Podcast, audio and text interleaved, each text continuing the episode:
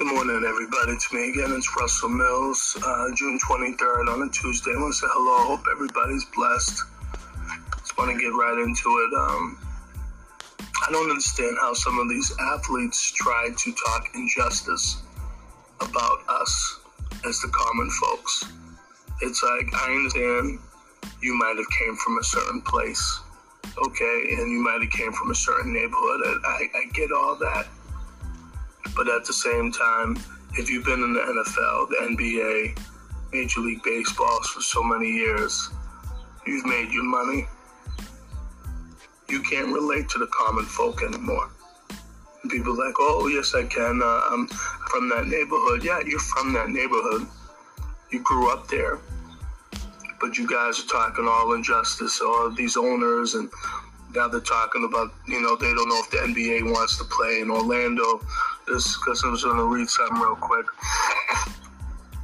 It says with, hold on, one says says, do there are many around the association that completely, um, hold on one second.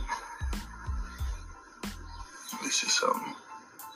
I'm reading something wrong. One sorry. It says with arguments ranging from concerns that said could take away from the fight against social and racial injustice that's currently in full swing to fears of potential um, contact contracting a novel coronavirus. It's clearly clear that the idea of the league's return is not unanimous popular decision that was made. Says in fact, it's come to certain points where some players are strongly considered sitting out for the remainder of the season. As current Boston Celtics um, Enes Kanter recently brushed in his podcast so I, I understand that you guys are concerned, like a lot of people concerned, um, about this virus.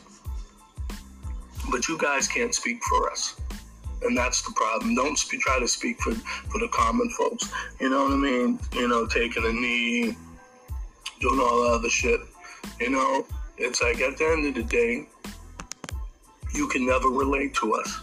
Okay, you're a millionaire. You've made you made money, and you're talking about you don't know if you want to play your sport or not.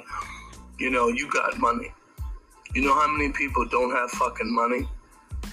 You know what I'm saying? That are struggling every day like myself, trying to keep a, an apartment, try to keep a car, try to be there for your kid, try to do what you can. And you guys want to bitch and complain about, oh, you know, you know, this and that because we're not sure. Listen, if this virus it's been out for a while. You know, anybody can die from it if that's if that's what it really is, whatever it is. You know, so it's like I hate when these players try to talk injustice and, and try to talk all this bullshit like, oh yeah, you know, this and this and that. You're making money. You know what I'm saying? You know, it's it's like if you guys are so concerned about these owners or you know, then you guys aren't getting treated right, then get your own fucking league. Okay, get all your money, get all you know. See, but to see the problem is with Negroes, and I say this real quick: Negroes don't like to share. We like we still have a white mentality. Okay, we still have a white man's mentality. We still want to be like white people, so we keep trying to separate, separate, separate. And that's what we've been doing. So again, these athletes are stupid. Okay, if I had ten million dollars, I had another brother that had ten million dollars, you know, and I knew another brother that had ten million dollars. We could put like five million a, uh, a piece of it, or three million a piece, and, and, and try to build something. You know what I'm saying? And find out, we know how and how you could get it you know, without letting people know how I'm gonna do it. You know what I'm saying? Like to me, that's just it's it's it's crazy. Like I definitely would be, I would definitely would try to do that. But again, you know, you guys talking all this injustice in the NFL, all these NFL owners, you keep trying to look for NFL owners to try to help you. It's like these motherfuckers don't have to help you. They just pay you you play, you do what you have to do, you work hard, and you shut the fuck up. That's what you you make your money. If you want to make your money, make your money. Do something on the side with your brothers. Don't make it known that what you want to do. Okay, that's what white people do. They you know what I'm saying? They do things behind the scene, and then and then and then they let you know afterwards. So again, like I said, I get so annoyed with these players, you know, like a LeBron James, a Kyrie, and this one, and you know, the you know Colin Kaepernick, and this one. It's like you guys got money, okay? Why don't you guys get your own fucking leagues, okay? And stop looking at these owners and stop trying to talk injustice. It's like, inju- how are you going to talk? How how are you going to succeed in a system that never liked us in the first place. We we never gonna succeed.